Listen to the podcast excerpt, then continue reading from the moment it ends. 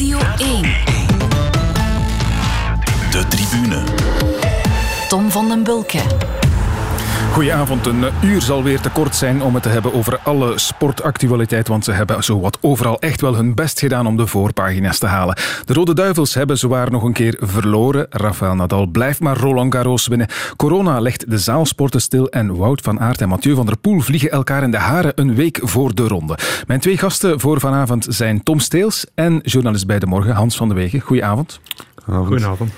Tom, ploegleider bij de Koning Quickstep, het wielerteam uiteraard. Eh, hoe is je weekend geweest? Uh, we hebben een goed weekend gehad. Hè. Ik denk dat we een prachtige wedstrijd gezien hebben met Gent-Wevelgem. Uh, op het moment was het voor ons wel eventjes spannend dat we bijna uit de wedstrijd waren, maar gelukkig konden we terug inkeren en dan met een spannende finale feitelijk al voor ons, met drie man mee. Mhm. En uiteindelijk Florian Seneschal tweede, die al uh, sinds vorig jaar het WK en een paar kilogram uh, lichter vooral beginnen vliegen is en terug het, talent getoond heeft dat de mocht wel waard is. Dus met een mooie tweede plaats wel. Ja, met drie man mee inderdaad in de finale, maar Straks gaan we de koers trouwens nog wel dieper analyseren, maar misschien niet echt een killer erbij hè, bij die drie? Nee, nee, nee. Uh, ja, uiteraard is Yves uh, Schuttenbinbrug gehad een paar weken geleden. Casper uh, is goed, komt uit de Tour, maar is inderdaad ook geen met echt heel explosieve versnelling om het verschil te maken. maar ik zei het, ja, in de breedte terug sterk, wat ook wel een goed gevoel geeft richting de Ronde van Vlaanderen. Mm -hmm. Ja, jij zat gisteren in de ploegauto samen met Wilfried Peters. Wie van jullie twee is dan de meest nerveuze tijdens de koers? Goh, ik denk dat we alle twee wel vrij, vrij, uh, alle twee wel vrij nerveus zijn. Uh, de, ik denk dat Wilfried het misschien meer toont dan dat ik het toon. Uh, maar alle, alle, twee hebben wij wel die, die winnersmentaliteit, die drive ook om, uh, om in die wedstrijd echt mee mee te leven. Anders zou het ook tussen ons zo goed niet klikken, denk ik. Uh, maar ik denk dat we alle twee wel vrij nerveus zijn ook. Ja, nogthans, het is echt belangrijk dat je je kalmte kunt bewaren. Hè? Zeker als er iets gebeurt in de koers en je moet ingrijpen. Ja, maar we kunnen nog zo nerveus zijn of we kunnen nog zo zitten... Uh, zitten vloeken tegen elkaar of over, over bepaalde situaties bezig zijn. Van zodra dat je de micro pakt en tegen de renners spreekt, is dat altijd op een rustige toon. En dan mag je ook weten dat die, die, de renners zitten op die moment uiteraard nog meer onder, onder druk dan ons. En dat wilde echt niemand in je oortje uh, oren roepen. Dan moeten we gewoon proberen van duidelijk te zijn en, en goede instructies te geven ook. Oké. Ben je nerveus voor deze uitzending, Tom? Uh, nee, niet speciaal, maar ja, het is toch altijd leuk om over, uh, ja. over de koers te spreken. Hè, ja. Absoluut, er is ook geen enkele reden om uh, nerveus te zijn. We gaan beginnen met de momenten van de week. En we keren voor dat van jou terug naar vorige week woensdag. Van der Poel moet er nu gaan uitkomen, anders wordt hij ingesloten. Van der Poel, je moet er nu uitkomen. Die moet helemaal boom, die moet helemaal op. Het is Alaphilippe die het haalt. Het is Alaphilippe die het haalt. Oh nee, omdat uh, Van der Poel helemaal op het einde nog uh, voorbij komt. En die moet helemaal aan de buitenkant omrijden. Alaphilippe wint en maakt eigenlijk zijn fout, foutje goed van afgelopen zondag in Luik-Bastenaken-Luik. Wat een podium. En hij juicht opnieuw vroeg hoor. Ik zie het in herhaling dat hij opnieuw vroeg juicht Alaphilippe. Maar dan ziet hij aan de linkerkant Van der Poel voorbij komen en zegt hij oef. Ja, daar zegt hij het, hè, Christophe van de Goor. Oef, want hij had drie dagen eerder in Luik-Bastenaken-Luik die falikant afgelopen sprint van uh, Julien Alaphilippe. En dan doet hij het in de Brabantse pijl toch wel bijna weer opnieuw, zeker? Ja, ik moet zeggen, ik was juist terug van een verkenning uh, van Parijs-Roubaix met Mie en met... Uh, Tim. Tim? Met Tim, ja. En we hadden zoiets van, we waren naar die beelden aan het kijken in de servicekoers. En we hadden zoiets van, dat kan niet. Ja. Je kunt dat geen twee keer tegenkomen. ik zelf heb het ene keer tegengekomen, daar is in een wedstrijd in Amerika. En als je dat ene keer meegemaakt hebt, dan, dan is de, de lijn echt de lijn. Dan stop je pas echt mee trappen. En Julian doet dat een tweede keer. Dat was echt ja, niet te geloven. Op drie dagen tijd dan nog, hè? Op drie dagen tijd dan Op drie nog. dagen ja. tijd, dat is, dat is bijna niet te geloven dat je dat twee keer achter elkaar doet. En dan, dan zie je die vertwijfeling. Gelukkig had hij gewonnen, want anders denk ik dat, we, dat er geen servicekoers niet meer zou geweest zijn. Maar het is ongelooflijk dat hij dat twee keer gedaan heeft. Het is echt niet te geloven. Ja, Ja. Als je een beetje van het nerveuze type bent en je hebt dan Julien Alaphilippe in de ploeg, hoe is dat? Ja, maar Julian is, is, um, Julian is geen... Hij, hij kan geen vijf minuten stilzitten. Als hij, als hij, ook in een grote ronde niet. Uh, hij zit van achter in een bus meestal naar muziek te luisteren. Het was trouwens niet Tim de Klerk, maar het was Bert van Herbergen dat mee geweest was, sorry. Ja. Um, hij kan geen vijf minuten stilzitten. Hij is verzot op muziek. Uh, ik heb hem in de Tour uh, een paar liedjes van Arno laten horen en daar was hij volledig weg van. Uh, maar hij kan niet stilzitten. En je ziet dat ook op de fiets in de wedstrijd zelf. Maar puur tactisch is hij wel sterk. De manier waarop hij de sprint rijdt in de Brabantse pijl, de manier waarop hij Van der Poel feitelijk vastzet. Mhm. Anders denk ik, ja, kon hij dat moeilijk winnen. Dus hij, hij wel een, een heel tactisch is hij toch wel sterk. Ehm, Had natuurlijk wel een goede ploegmaat mee, hè? Ja, ja, oké. Maar toch. Een andere Fransman Hij heeft het ook toegegeven, hè, dat hij met, Cosne- met, met hem heeft Ja, gepraat, ja, ja. Maar oké, dan nog. Dan, van de, het is onnatuurlijk eh, van Van der Poel om, om dat tegen te komen. Dat is juist. Normaal komt hij dat niet tegen. Maar Want dat was ook niet ver niet meer vandaan komst. In feite kon hij ook gestart hebben. Tom Boon heeft dat eens gehad in Parijs-Roubaix Ja. ook zo ingesloten worden. En, en, en er niet meer uitkomen. Hè. En dat kun je niet weg. Hè. Het, eh, en als, als je dat tegenkomt, ja, dan moet je wachten. Hè. En eh, hij kwam nog heel sterk opzetten. Maar ik zei, Julian is, is heel nerveus, maar tactisch toch wel sterk. Hè. Ja. Hij heeft toch geleerd van te wachten ook. En wat dacht je toen hij eh, inderdaad toch weer zijn handen al in de lucht gooide, net voor, voor de finish? Ja, dan word je gek, denk ik, als ploegleider. Ja, dat is, dat is niet... En zeker ook, we hadden de Luik meegemaakt. En je moet rekenen, de Luik hadden we... We, we, we hadden- we hadden geen televisie, dus we hoorden op de wedstrijdradio dat hij gewonnen had. Ehm, en meestal, wat meestal is, vijf minuten na de aankomst, zie je dan de beelden.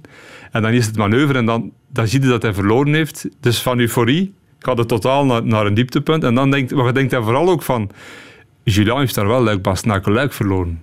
Hey, bij mij was dat een kleine wedstrijd in Amerika. Bij hem is dat luik bas luik Ja, je moet ze toch maar proberen opnieuw te winnen. Dat is een monument, hè? Ja, dat is echt een van de grote, plus, hij plus wereldkampioen zijnde. Maar dat dan twee dagen later, of drie dagen later, om dat weer te zien, ja, dan weet je dat je er gewoon de volgende keer in de radio misschien als een zaag overkomt, maar wel tegen hem moet zeggen, maat, tot op de meet. En steekt daarna je hand in de lucht, maar de fotografen gaan toch een foto pakken. Hè? Dat is niet... In hoeverre is hij erop aangesproken geweest eh, na Luik door jullie, door Patrick Lefevre misschien ook? Hij beseft dat maar, ja, hij beseft dat maar al te goed. Eh, Het is niet zo dat je dan nog iemand er extra nog eens met de neus op de feiten gaat drukken van maat. Als je ziet dat hij niet begrepen heeft, dan wel. Jullie zijn niet dat boos zeggen woensdag, woensdag, maar hij was er wel, hij was er wel van aangedaan. Hij was, Dat was daar... eh, ja, hij was er wel niet goed van. Dus hij is dan niet op het matje geroepen geweest, om het eh, zo te Nee, zeggen. nee, nee. Nee, maar hij maakt daar die fout, hè, die, die, die zwieper. De meesten denken dat hij eigenlijk die sprint niet had gewonnen. Hè. Dat ging moeilijk geweest zijn. Vooral met de kwaliteit, vooral met, met, Hirschi. met Hirschi, dat toch ook niet traag is, geen kantje boordje geweest zijn. Ehm, Dus dat maakt het wel een beetje zachter natuurlijk. Hè. Alles wat er dat maakt het misschien dat je dat als renner misschien iets vlugger aanvaardt. Ehm, maar het blijft natuurlijk, ja. Soms is, is tweede worden dat je geklopt wordt veel beter dan op die manier gedeclasseerd worden. Maar je kunt alleen maar hopen dat hij de les net trekt, wat hij ook wel zal doen, denk ik. Ehm, en zeker nu nog eens na woensdag. Ja, het is, het is hopelijk geen ezel. Hè. Ik bedoel, hij zal, wel, hij zal wel beseffen. Dat dat, wat, wat ik wel ga, wat ik wel, we overlegd al met de trainers, wat we zeker gaan doen, is volgende trainingskamp ehm, de sprint simuleren en gewoon eens kijken hoeveel snelheid dat je verliest als je gewoon je recht zet. Hoeveel snelheid dat je verliest op, op zo'n korte tijd door gewoon recht te zetten. Dat ze beseffen van mannen, de meet is daar waar ze ligt. Ja. En geen, geen vijf meter ervoor. Ja. Ja. Kan een goede les zijn, inderdaad. We gaan het straks zeker nog over eh Julien Alaphilippe hebben, want eh, zondag rijdt hij de Ronde van Vlaanderen natuurlijk. Maar eerst het moment van Hans van de Wegen. Dat heeft te maken met het stadiondossier van Club Brugge. De plannen voor het nieuwe stadion van voetbalclub Club Brugge zijn opnieuw erg onzeker geworden. Stadsgenoot Cercle Brugge, dat nu nog op dezelfde plek speelt, zou op een nieuwe locatie een eigen stadion bouwen. Maar de Raad van State zegt nu dat daar niet gebouwd mag worden. En het stadion van Cercle was een voorwaarde voor dat van Club. Er is ook geen beroep meer mogelijk bij de Raad van State. En een nieuwe procedure zou jaren in beslag nemen. De Brugse burgemeester Dirk de Vouw spreekt van een drama. We zitten dus met een groot probleem. Daar eh, moeten we met Club en Cirkel terug rond de tafel zitten om te kijken hoe we dat kunnen oplossen. Hoe we dat kunnen oplossen, Hans, eh, gaat het überhaupt ooit opgelost geraken eigenlijk? Want het zit weer in het slop nu, dat dossier dus. Ik vrees ervoor, eerlijk gezegd. Maar dit is zo'n eh, dossier, of dossier, hoe je het ook wilt noemen, waarvan ik zeg van, we moeten daar toch ook eens durven naar kijken eh, als burgers. Hè?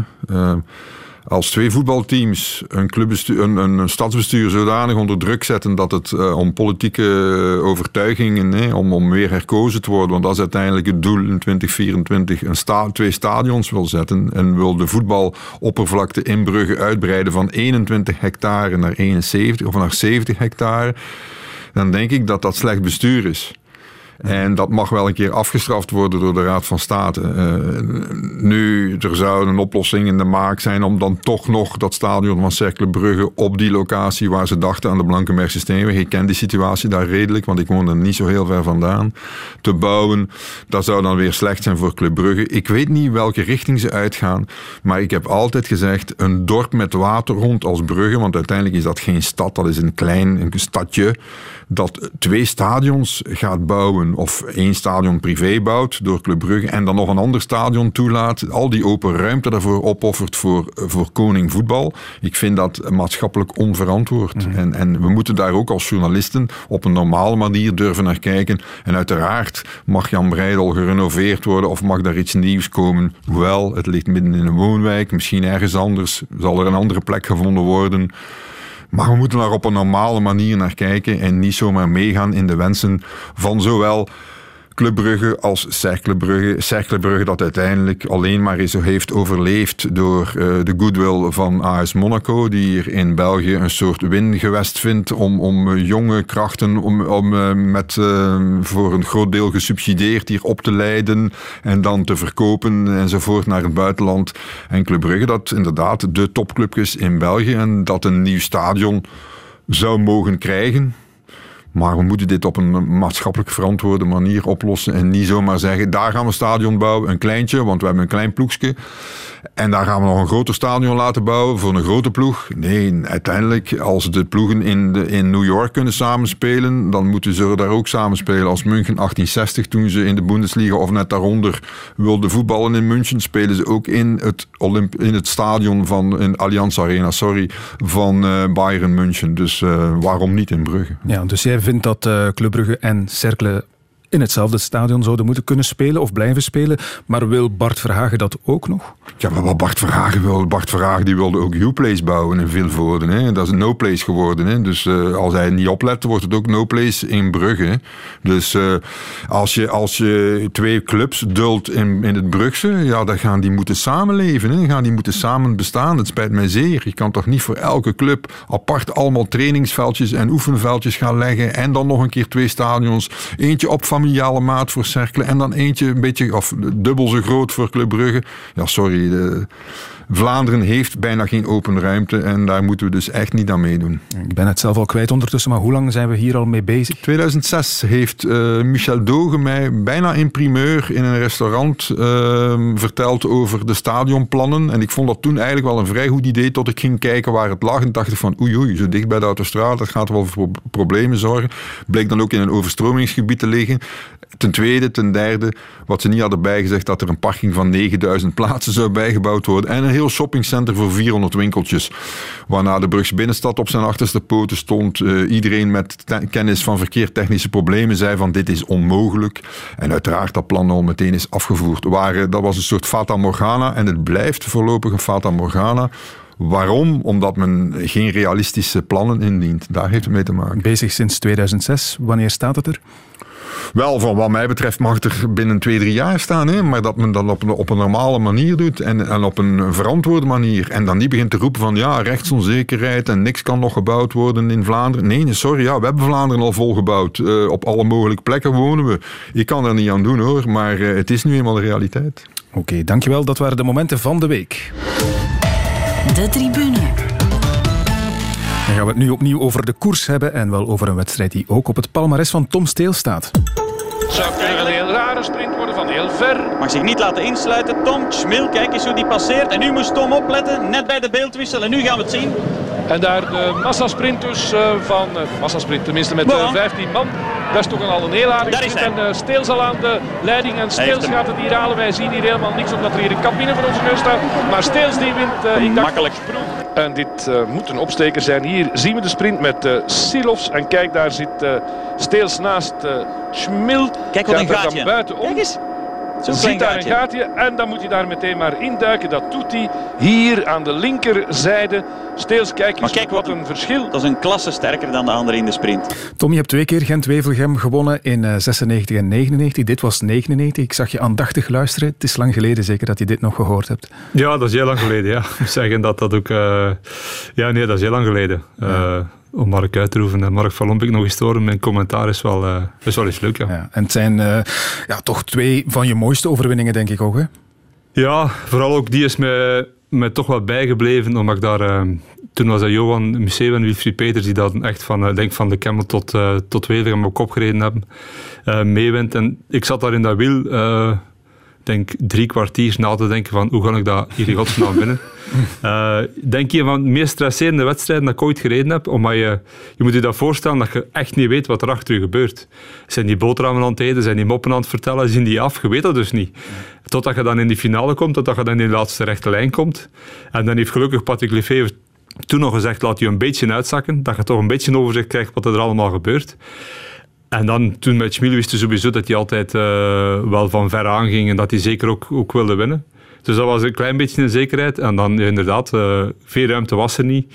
Uh, maar toen was ik inderdaad wel, ben die klopgroep wel de snelste, maar ik, ik had echt geen idee wat er achter mij gebeurd was. Totdat ik dan achteraf de beelden zag.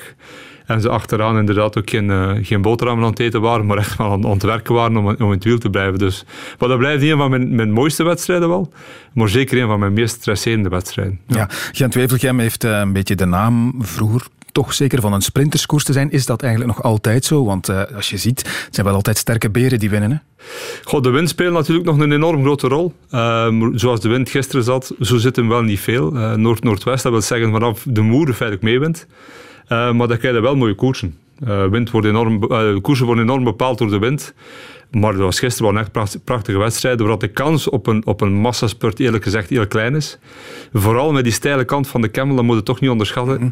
En als de wind zo zit, is er heel weinig tijd om terug te komen. Je kunt 5 tot 10 seconden verliezen, maar dat is al veel. En dan moeten we nog proberen terug te komen. Uh, maar als de wind andersom zit, dan is er nog wel een kans dat je er uiteraard nog met, met 30, 40 renners naar de, naar de aankomst gaat. Het was een heel lange finale. Hè? Ik denk van, van bijna 70 kilometer uh, voor de finish al was het al volle bakkoers. Ja, om te rekenen, gisteren is de wedstrijd feitelijk begonnen kilometer 86 uh, uh, richting Moeren. Dan, dan, dan zijn ze niet meer op, denk ik niet meer onder het 50 geweest. Toen ging het enorm snel. En enorme nervositeit in dat peloton. Uh, peloton dat bij momenten al 55, 60 per uur een blok over die stenen gaat. Dus in, in een vierkant. Um, dat is wel enorm stresserend. Er zijn ook wel een paar valpartijen geweest. En dan is één, één kasseinstrook genoeg om, om het toch volledig uiteen te rijden in drie stukken. En dan is de wedstrijd nog niet meer stilgevallen. Mhm. Heel mooie wedstrijd inderdaad gisteren. En het gespreksonderwerp achteraf had hiermee te maken.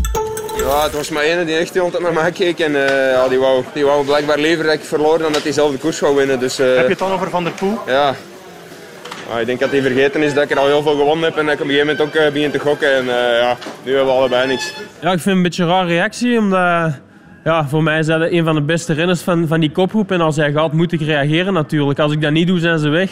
En dan zeggen ze in de ploeg, ja, waarom reageert hij niet als die, als die mannen wegrijden? ik vind het een beetje eh, laag om te zeggen dat ik dan rij om hem te doen verliezen, terwijl ik altijd rij om een koers te winnen. Wout van Aert versus Mathieu van der Poel. Hans, hoe analyseer jij hun koers van gisteren? Analyseren. Uh, voor zover ik heb gezien, heeft uh, Van der Poel wel, zich wel ingespannen. Zeker in het middengedeelte. En, en laten we zeggen, de pre-finale heeft hij toch echt wel uh, heel veel beslissingen geforceerd. Echt een paar keer heel zwaar getrokken. Uiteindelijk komen ze dan voorop met die groep. Ehm, ja, dan is er een spervuur van aanvallen. Ik denk dat hij ook wel nog een keer geprobeerd heeft wordt iedereen teruggehaald, dan zie je uiteindelijk hem uh, reageren op een uitval van Van Aert en nog iemand, dacht ik, en nog een paar. En gaat, gaat hij daar nog alsnog achteraan, maar zie je dat het toch is met oké, dit is wel een van de laatste keer dat ik dat soort inspanningen heb gedaan, want uh, veel zit er niet meer in. Dat heeft hij trouwens ook toegegeven, dat hij in de finale waarschijnlijk de mindere was van Van Aert, maar dat hij zich even goed uh, voelde op de Camel. Ja goed, als je in de finale de minder bent, dan ben je uiteindelijk wel de mindere. Dat heeft het ook toegegeven. Hij heeft nog naar Van Aert toegereden. De reactie van Van Aert vind ik persoonlijk niet zo slim. Um, Waarom? Wout zou dat niet moeten doen. Zou gewoon ook moeten blijven rijden zijn. Uh, het is nu niet dat Mathieu van der Poel een negatieve wielrenner is. Hij heeft niet de reputatie van een negatieve wielrenner te zijn. En ik, ik, weet niet, ik denk wel dat er rivaliteit is tussen de twee. Die is er al van bij de jeugd. Die was er ook in Bieles met de groene, de groene tubus. Die was er zeker in Valkenburg met de opmerkingen van uh, Adrie, die nogal uh, raar mhm. waren ten aanzien van... Die insinueerde iets en, en Wel, dat dan Wout van? Aert ademt niet. En dat, dat Ja. is in het wielrennen. Als je niet ademt, eh, zeg je eigenlijk ongeveer eh, dat er doping in het spel is. Hè? Dus eh, als hij dat niet weet, moet hij dat niet zeggen. Dus ja, goed, er is wel... Ik denk niet waar de olie op het vuur moeten mee gooien, eerlijk gezegd. En, en de reactie van Van der Poel dan achteraf, een beetje laag. Ja, dat zou ik dan ook niet hebben. Enfin, ik moet niet zeggen dat ik woorden niet moet gebruiken, want ik gebruik ook soms sterke woorden. Dus dat is... Maar, nou ja, het is, het is, het is, een, beetje, het is een beetje vervelend. Ik, ik heb allebei de mannen eh, het afgelopen jaar lang kunnen interviewen. Het zijn allebei ontzettend interessante gasten. Het zijn ook allebei onwaarschijnlijk goede wielrenners.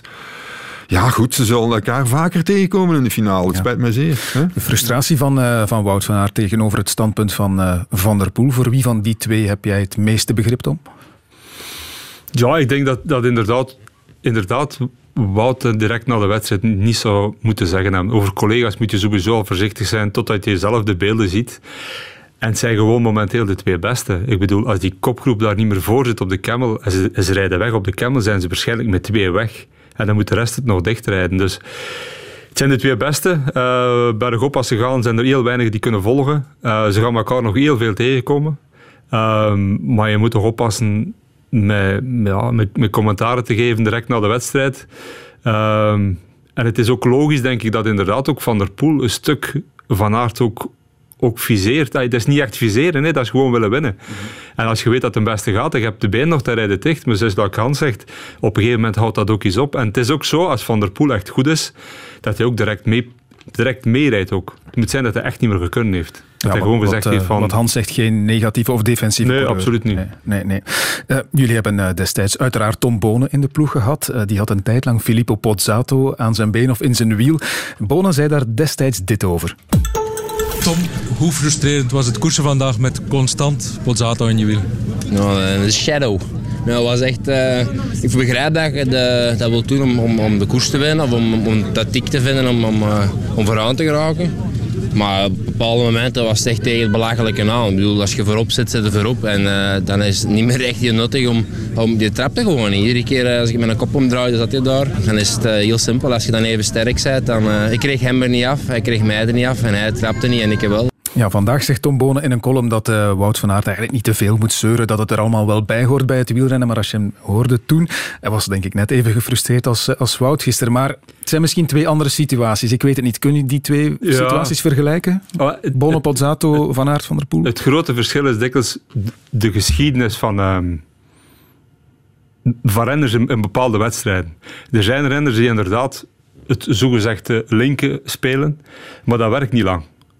Eh, dat wil zeggen, renners die, die inderdaad niet overpakken, die bewust zich sparen in die finale, muizen van onderdoor. Tussen de goeie lukt dat één of twee keer. En de derde keer lukt dat niet meer. Maar dat heb je niet tussen Wout van Aert en Van der Poel. Als de ene niet rijdt, is het dat hij niet kan. En dat is, zoals gezegd, een positieve ingesteldheid. Maar er zijn natuurlijk ook anderen dat die mee zijn, dat zich ongelooflijk sparen. Misschien ook door hun eigen beperking, of dat ze inderdaad op die moment niet beter kunnen. Maar daar moeten toch mee opletten. En dat is toch iets... ehm, meestal zijn dat ook de mannen die niet gaan winnen. Want dan is er nog een, eergevoel in die groep ook, dat zegt van, maar jij vandaag ook niet winnen als ik niet kan winnen.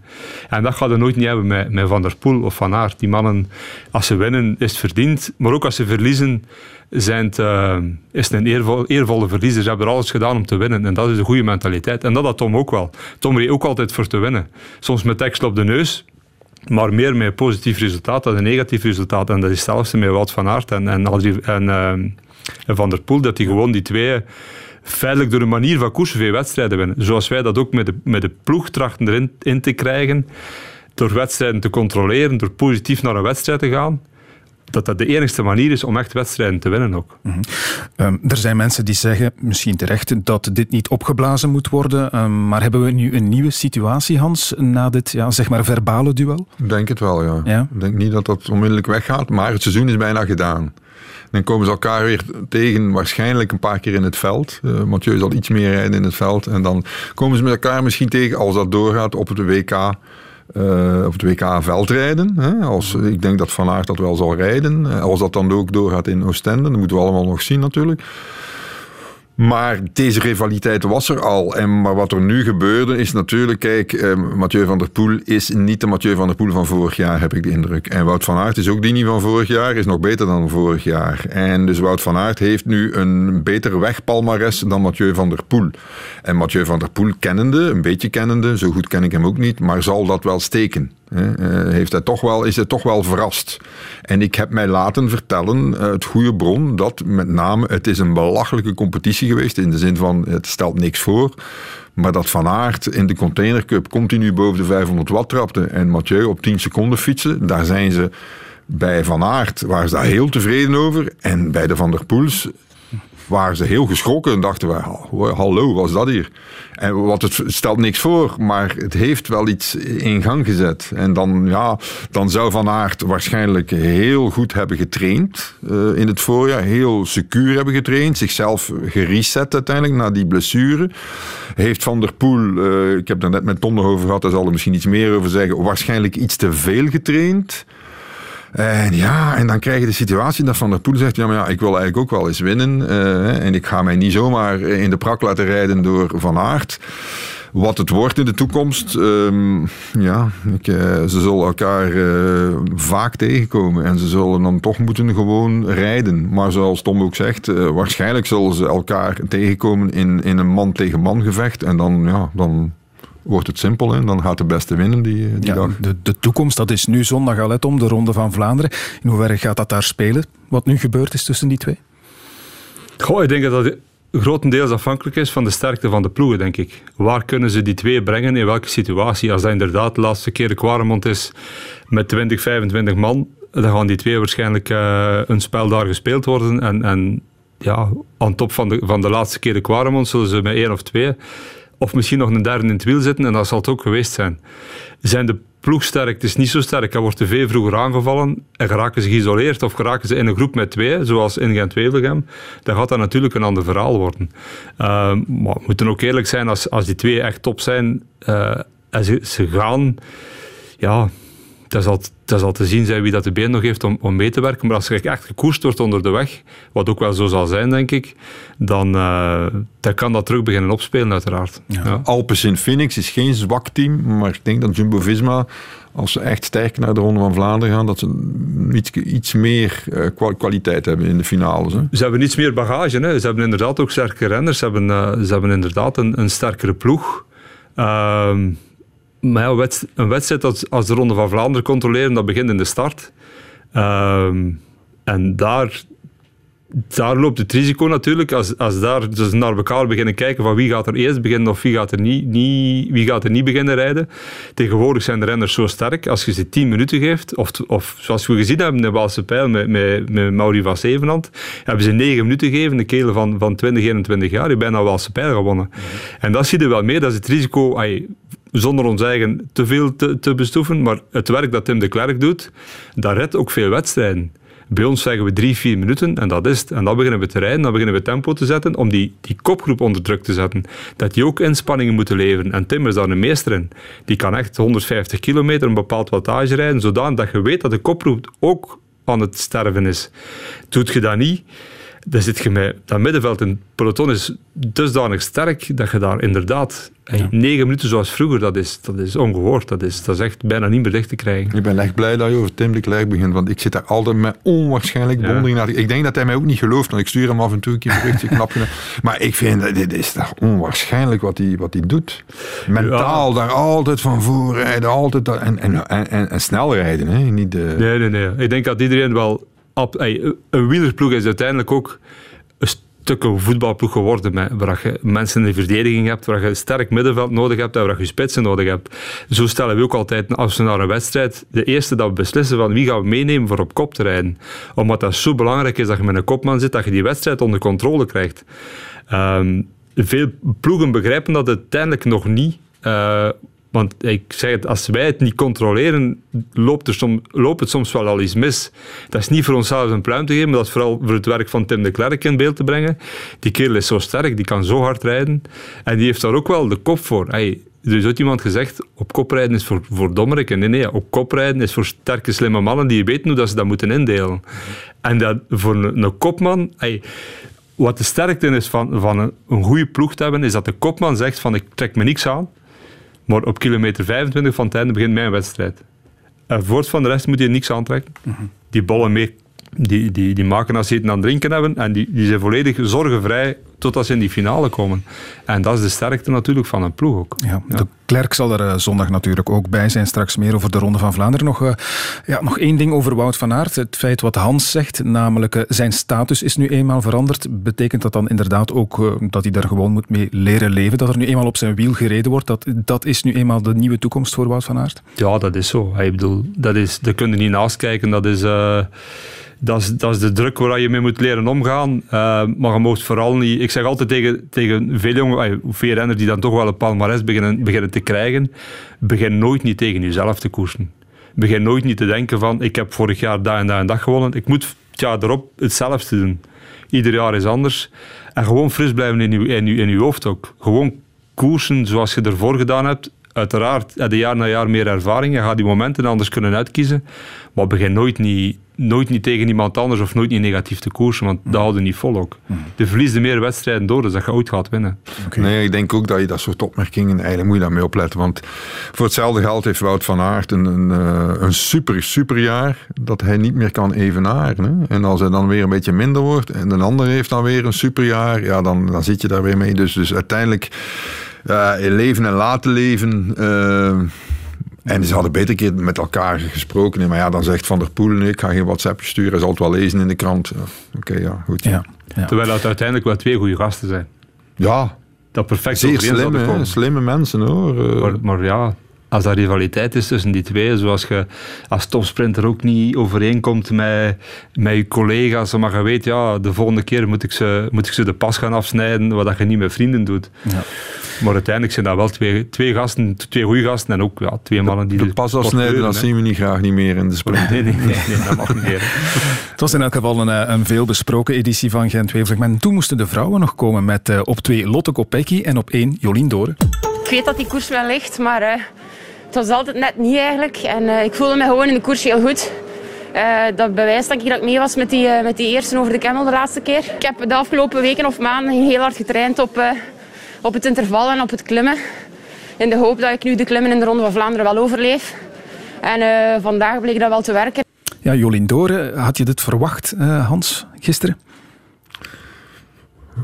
Ja, nee. Ik bedoel, uh, Johnny kan sprinten. Uh, ik moet eerlijk zeggen, ik heb, een, uh, ik heb niks tegen Jolien Door, maar ik heb wel een boon voor Lotte Kopecky. Ik ben directeur geweest van de Wielerbond, Wieler, Cycling Vlaanderen. En toen zat zij bij ons op de topsportschool.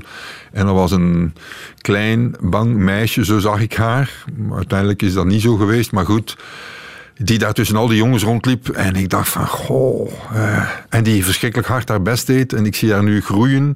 En ik zag haar ook de Belgische kampioenschap winnen. En ze was echt wel gebrand op Gent-Wevelgem en Ronde van Vlaanderen en ook Parijs-Roubaix, maar dat gaat nu niet door. Um, maar Jolien is, uh, Jolien is keihard. Uh, die heb ik daar ook gezien. Die trainen vaak op de, op de wielerbaan. Uh, keihard, weet heel goed wat ze wil. En heeft ook waarschijnlijk naar de BK gezegd... Lotteke, volgende keer... ik... Ja, daar was ze heel ontgoocheld hè, op het BK tweede na Lotte. Ja, ja, ja, ja, omdat in principe... Maar ja, Lotte Kopecky is beter beginnen sprinten. Zeker na een heel lastige koers. De koers, waarschijnlijk het BK, was waarschijnlijk ietsje lastiger geweest uh, dan, dan nu deze Gent-Wevergem. Alhoewel, ik weet het niet. Ik zou, zou die wattages moeten zien. Goed, zijn de twee besten. Hè? En die, rijden ook, uh, die zijn ook weggereden uh, op het BK. En toen is er ook een discussie geweest. Hè? Van, je gaat toch niet van achter mijn gat demareren, had uh, Jolien gezegd tegen Lotte. En Lotte was daar wel van achter gedemareerd en die wilde dan niet meer verder rijden. Ja. Maar ja, dat zijn er twee die straks in Tokio, als Tokio doorgaat, een medaille zouden moeten kunnen winnen voor ons in de ploegkoers. Dus die moeten nog een, een tijdje samen, hè? nog ja, een jaar. Dat is, waar, dat is waar. En daarna wil Jolien stoppen, dan wil ze mama worden. Ze zal dan 31 zijn.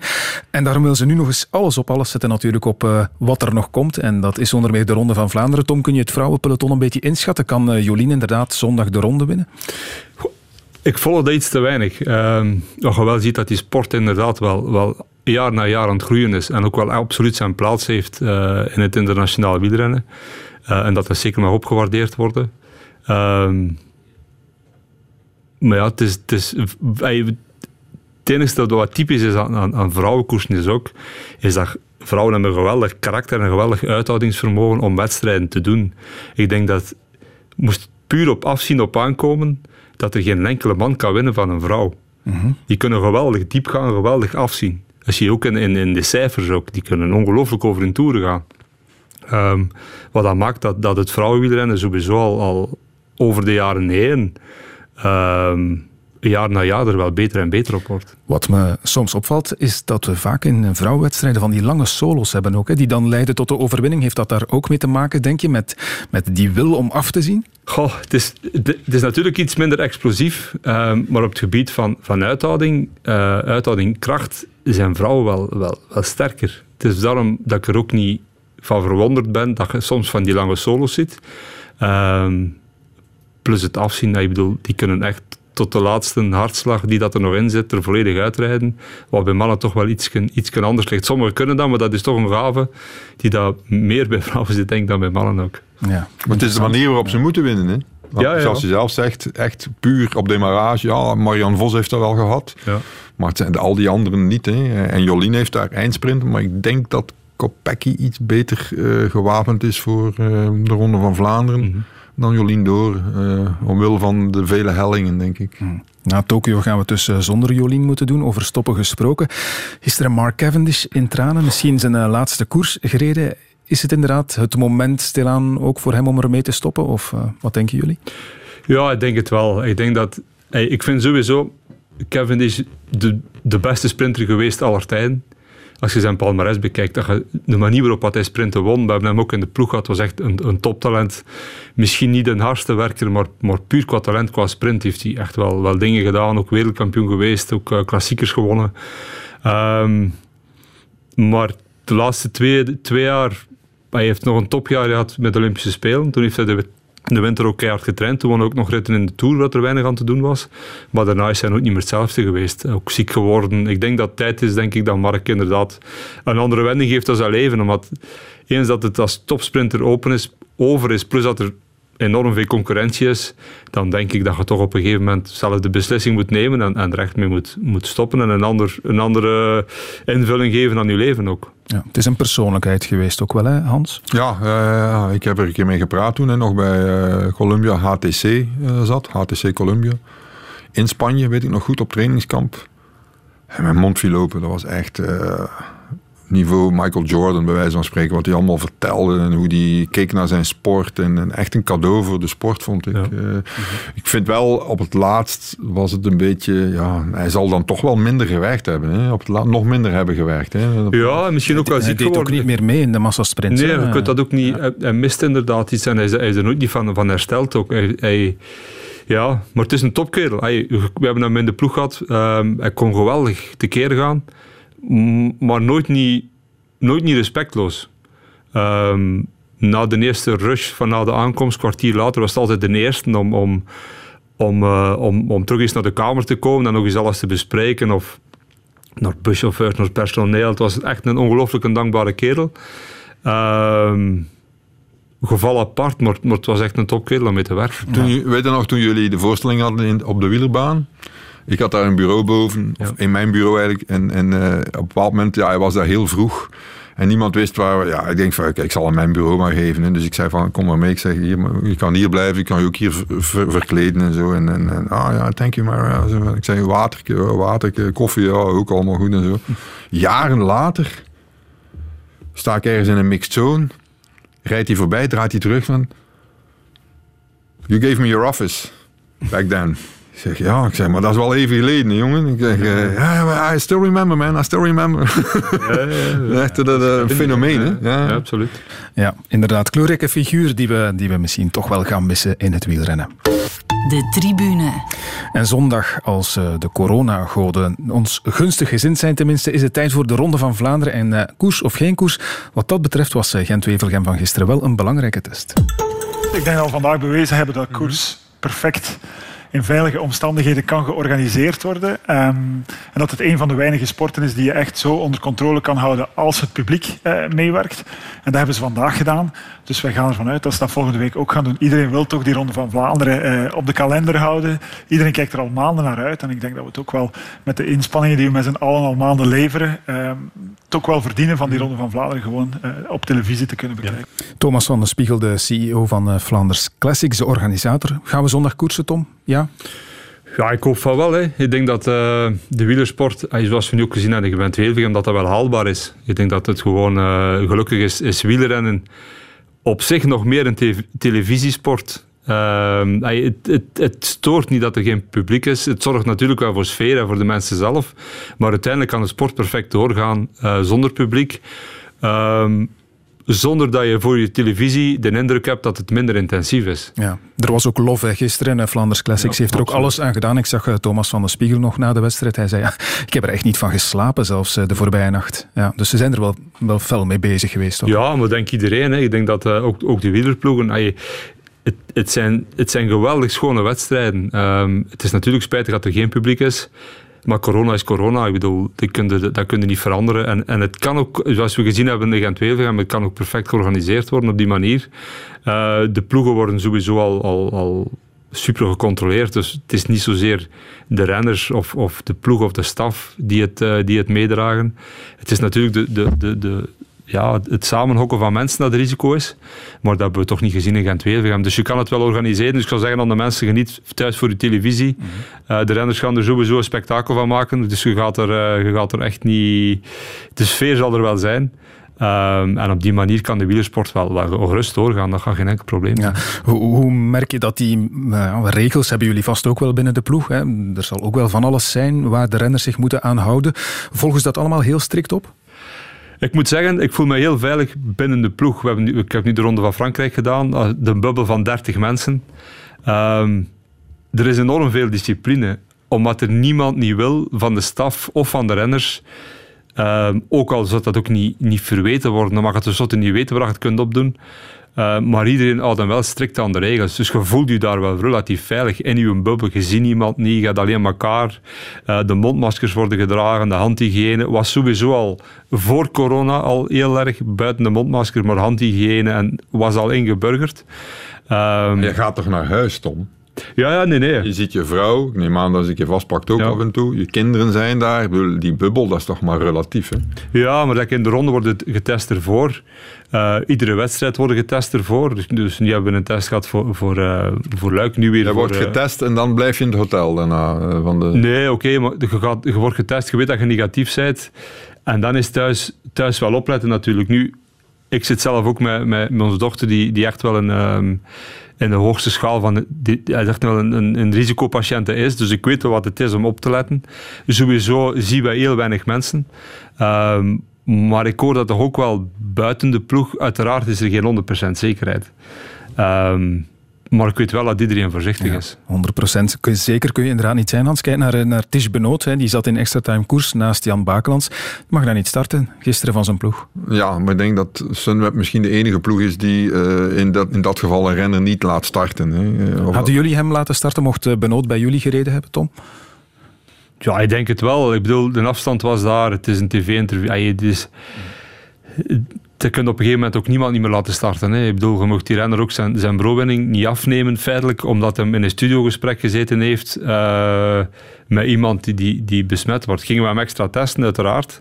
Uh, maar ik denk wel dat wij... Hey, het zou dan de medische staf geweest zijn, maar ik denk dat hij bij ons wel zou kunnen starten. Ik weet het niet, hè, maar ik weet het niet. Maar nu ik nadenk, zou het niet kunnen dat Ties Benoot niet direct de toestemming heeft gekregen van het team om daar in die studio te zitten en dat ze dan zeggen, ja sorry... Uh, zou dat kunnen? Ik, Geen idee. Ik, het is, het is, uh, ja, Sunweb is een, een, zeer goed team, hè, pas op. Hè, en, en, en, ze pakken het echt goed aan, maar redelijk strikt. Hè. Ja. Maar ik wil ook nog iets zeggen over het wielrennen. Ik denk dat wielrennen de enige sport is die er door corona op vooruit is gegaan.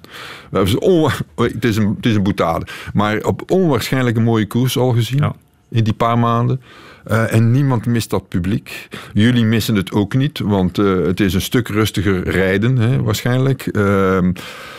Ja, alleen de media. Voor de media is het heel vervelend natuurlijk, het coronagedoe. Maar uh, hoe er al gekoest is. Oh, geweldig, hè? geweldig inderdaad. En uh, laat ons hopen dat het zondag nog eens van dat is. Um, laat ons daar eens sportief naar kijken, naar die Ronde van Vlaanderen. Um, in tegenstelling met... Uh, Gent-Wevelgem van gisteren staat er denk ik wel een echte killer aan de start hè, bij jullie. Zondag, Alaphilippe. Hij is toch wel degelijk de kopman.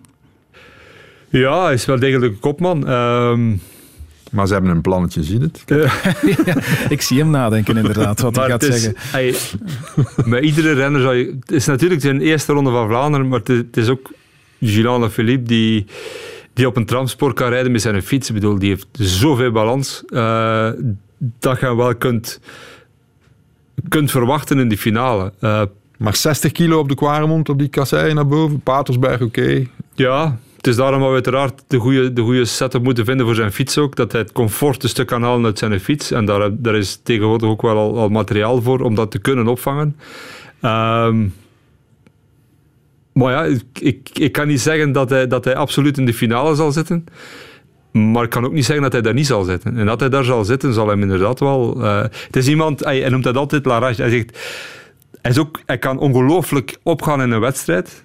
En hij kan daar zoveel energie uit halen dat hij ongelooflijk onvoorspelbaar is hoe ver het hij zal geraken. Mhm. Maar als hij in zijn modus geraakt...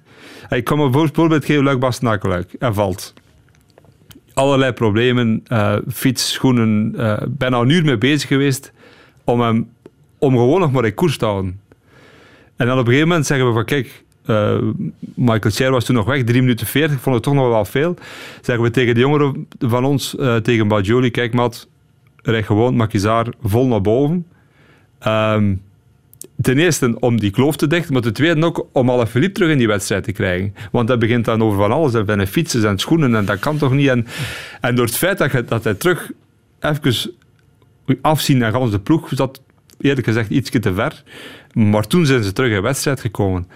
En hij moet gewoon in een wedstrijd groeien. En hij kan als geen ander... Um, het is een beetje een, de acteur op een fiets, hij heeft, hij heeft dat nodig. Hij heeft dat nodig om het beste uit zichzelf te halen. Zoals op het WK. Het is ook niet de, de top à la Philippe die dat we dit jaar zien. Hè. Hij heeft ook enorm afgezien op de lockdown. Dat hebben we ook gezien in de Tour. Maar als hij zijn modus geraakt en hij kan boven zichzelf uitgroeien, een fantastische renner. Hè. Dus ja. de Ronde van Vlaanderen is hij de grote favoriet? Nee. Maar gaan we zeggen dat hij er niet gaat zijn in die finale? Dat kan ik ook niet zeggen. Nee, inderdaad. Eh, op de Paterberg zie ik het hem wel doen. Als hij dan uh, er nog bij zit, dat is ideaal voor hem. Maar die Quaremont waar Hans het over heeft, ja, dat is andere koek natuurlijk. En, en ik denk niet dat Van Aert en Van der Poel uh, dat gaan laten gebeuren, dat die er nog aanhangt aan het einde van de Quaremont. Ja, ze zullen hem er moeten afkrijgen. Hè. Ja. Um, dat is toch een helling die hem minder ligt, Ja, dat dan. weet ik niet. Nee? Dat weet ik niet. Jullie zijn er al een paar keer geweest met hem natuurlijk. Ja, ja. En, en qua terreinkennis Plus dat ik moet ook zeggen, um, ja, iemand als, als, als Duvenin aan zijn zijde, die een ongelooflijke luitenant is. Die woont op de Quaremont. Die, woont op de Quaremont. en die, dat die, die, dat is een gouden duo. Hey, Dries is ook boven zichzelf uitgegroeid wat hij in Luik-Bastenaken gedaan heeft. Ik heb dat ja, ja, ja. Heel zelden gezien dat iemand dat kan. Dat is de Tim de Klerk van Bergop, hè? Ja, ja, ja. En, en, en ook het feit dat hij dat voor iemand anders kan doen, maakt hem zo sterk. Dus we gaan we zien. Het is een heel open koers voor ons, uh, met een paar vraagtekens. En hoe dichter bij de, bij de finale, hoe meer dat we misschien vraagtekens kunnen schrappen. Uh, maar het gaat wel bij ons ook een beetje uitkijken zijn wat dat we gaan doen uh, zondag. Mm -hmm. Weelden hè, bij de Koning Quickstep, dat is zo vaak zo. In de Giro nu ook. João Almeida, de Portugees, rijdt in het roze. Ja, vertel eens iets over die jongen. We kennen hem nog niet zo goed natuurlijk. Nee, uh, toptalent. Ehm, ik denk vorig jaar iets minder gedaan. Uh, maar dan toch de frank gevallen wat ja, moet je toch wakker schieten of het is hier gedaan met mijn carrière. Uh, ik heb hem één wedstrijd meegemaakt in, in Algarve toen dat hem ten dienste reed van, uh, van Remco. Ehm, een man die dan ten dienste rijdt en uiteindelijk ook nog vijfde of zesde worden in een klassement en weten van, hmm, dat is toch ook iemand die dat we, dat we absoluut ook meer vrijheid moeten geven op een gegeven moment. Uh, maar wat hij nu doet in de Giro, moet ik zeggen, uh, tweede is in die tijdrit, vond ik al spectaculair goed. Zeker in zo'n tijdrit. Uh, maar het is ook geen verrassing dat hij nu nog in troost staat. Gaat hem dat drie weken volhouden, denk ik niet dat hij daar al de. Hij zegt vandaag zelf van niet. Dat denk ik ook niet. Maar is dat een toekomstige rondrenner? Dat denk ik wel, ja. ja en, en, want de vraag wordt dan al gesteld, is hij niet te goed om in uh, dienst te rijden van uh, Remco Evenepoel? Die vraag wordt nu al gesteld. Dat is misschien ook een beetje voorbarig, maar kom. dat is wel voorbarig. Plus dat, dat ehm, Almeida ook wel iemand is met een duidelijke visie op zijn toekomst. En die dat zichzelf ook nog wel een jaar of twee jaar zal geven om alle aspecten van de sport een beetje te, te leren kennen. Um, maar gaat hem altijd in het keurslijf kunnen steken van helper? Absoluut niet. Dat, dat is aan het groeit. Maar zoals we dat meestal doen met de jongeren, krijgt op het einde van het jaar heeft iedereen zijn kans gekregen. Um, wat dan maakt dat je inderdaad ook met zoveel renners kunt winnen, maar dat maakt ook dat je ook wel een frisse ploeg houdt. Ook. Mm. Dus Almere gaat zeker zijn kans krijgen. En zal waarschijnlijk ook wel eens in, eh, in, in, in, de, de, de helpersrol geduwd worden. Ja, met, met een frisse ploeg bedoel je dat die jonge gasten eigenlijk wel met al hun talent en wat ze momenteel laten zien, dat die de anderen constant op scherp houden? Ja, jongeren in de ploeg, in, in de ploeg is een zegen. Hè. Uh, dat, dat, houdt, dat houdt iedereen wakker ook. Plus, dat is ook een, een, altijd een andere wind dat je in ploeg krijgt. Die jongeren zien groeien, dat is iets van het leukste dat er is. Uh, die, die zien meegroeien en, en echt beter en beter zien worden. Tot uiteindelijk dat je, ze, dat je ze moet laten gaan of dat ze blijven. Het is een van de twee. Maar, want die mannen ja, moesten we iedere, iedere jongere gehouden hebben. Uh, die dan nu een andere ploeg rijden, ja, dat heeft 100 miljoen nodig. Hè. Dat, is niet, dat is niet houdbaar. Hè. Ja. Uh, maar het is een heel mooi... En ik, ik sta er ieder jaar van versteld hoe goed dat die jongeren zijn en hoe goed dat die... Hoe mentaal sterk dat die ook zijn. Mm -hmm. maar dat is het leuke. Ja. De Giro, Hans, um, ja, wie gaat die winnen? Je hebt Vogelsang nog natuurlijk, die, die misschien wel de grootste favoriet is. Maar die jonge gasten staan er wel. Hè. Harm van Hoeken zit daar ook bij. Ik heb er geen flauw idee van wie er gaat winnen. Echt waar niet. Ik denk dat het een heel onvoorspelbare Giro wordt. En dan gaan ze ook nog de derde week in. De vraag is dan de derde week, wat ga, waar gaan ze nog naar boven kunnen rijden? Hè? Als het eh, zo slecht weer blijft, uh, denk ik dat er nog altijd sneeuw ligt op de Stelvio, als ik me niet vergis. En, zo. en op die andere hoge toppen.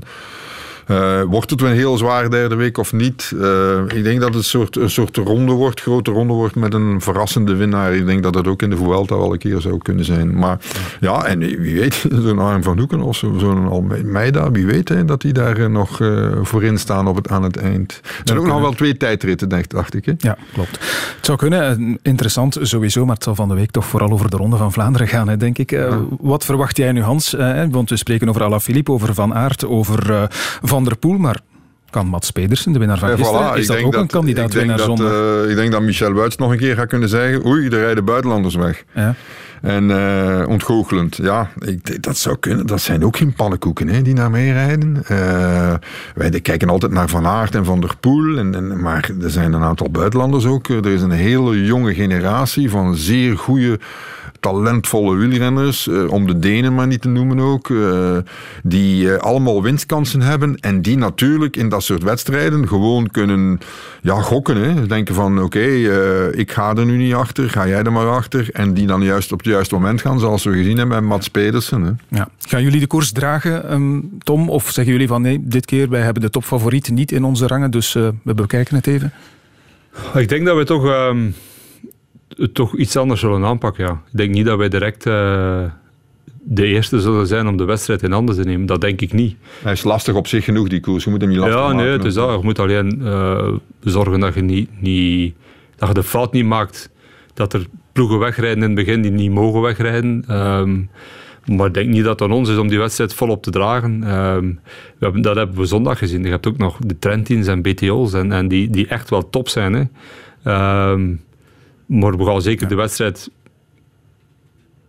hey, geen, geen domme dingen doen in het begin van de wedstrijd. En dan denk ik dat we wel een stuk afwachtender gaan rijden.